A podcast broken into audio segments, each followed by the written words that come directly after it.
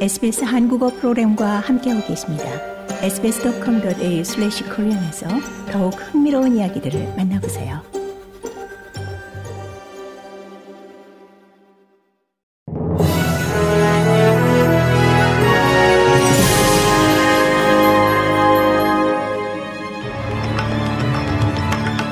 (11월 29일) 화요일 저녁에 SBS 한국어 뉴스 간추린 주요 소식입니다.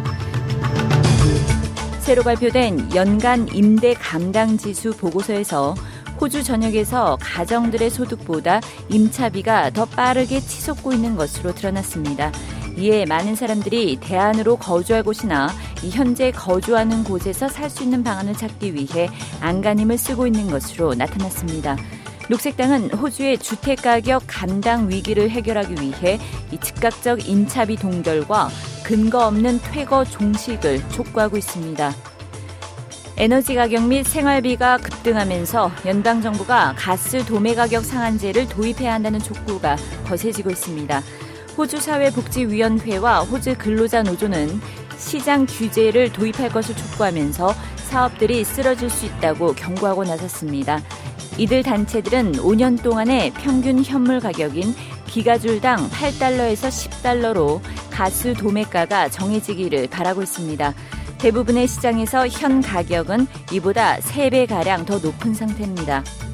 세계 최대의 산호초 군락인 그레이트 베리어 리프를 위험에 처한 세계 유산 목록에 등재할 것을 권고한 유엔 보고서가 공개됐습니다.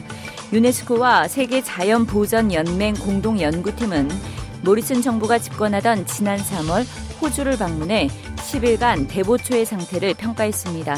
이들은 세계 위험 유산 목록 등재를 권고하면서 기후 변화와 유해한 어업 활동, 안 좋은 수질로부터 이 그레이트 베리어 리프를 보호하기 위한 노력이 충분치 않았다고 밝혔습니다. 난민 옹호가들이 오늘 의회 의사당 밖에서 이 호주에 10년 동안 살아온 난민 및 난민 희망자들에게 영구 비자를 승인할 것을 연방 정부에 촉구하는 시위를 벌였습니다. 이번 시위에는 4년 투쟁 끝에 영주권을 받아 퀸즐랜드주 빌로엘라 마을로 귀향한 이 타밀 출신의 프리아 나데살링엄 씨도 참석했습니다. 시위자들은 노동당이 이 총선 공약 중 하나를 어겼다고 비난하면서 알바니즈 정부가 난민들에게 더 많은 영구 보호 비자를 제공할 것을 촉구했습니다. 고국에서는 화물연대의 집단 운송 거부로 산업계 전반으로 피해가 확산하자 고국 정부가 한 번도 발동하지 않았던 업무 개시 명령을 발동했습니다.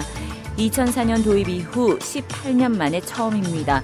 정부는 시멘트 분야 운송 거부자들이 복귀하지 않을 경우 법과 원칙에 따라 엄정 대응하겠다고 밝혔습니다.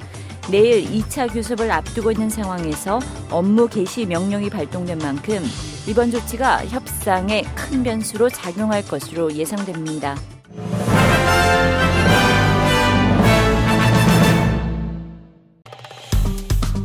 좋아요, 공유, 댓글, SBS 한국어 프로그램의 페이스북을 팔로우해 주세요.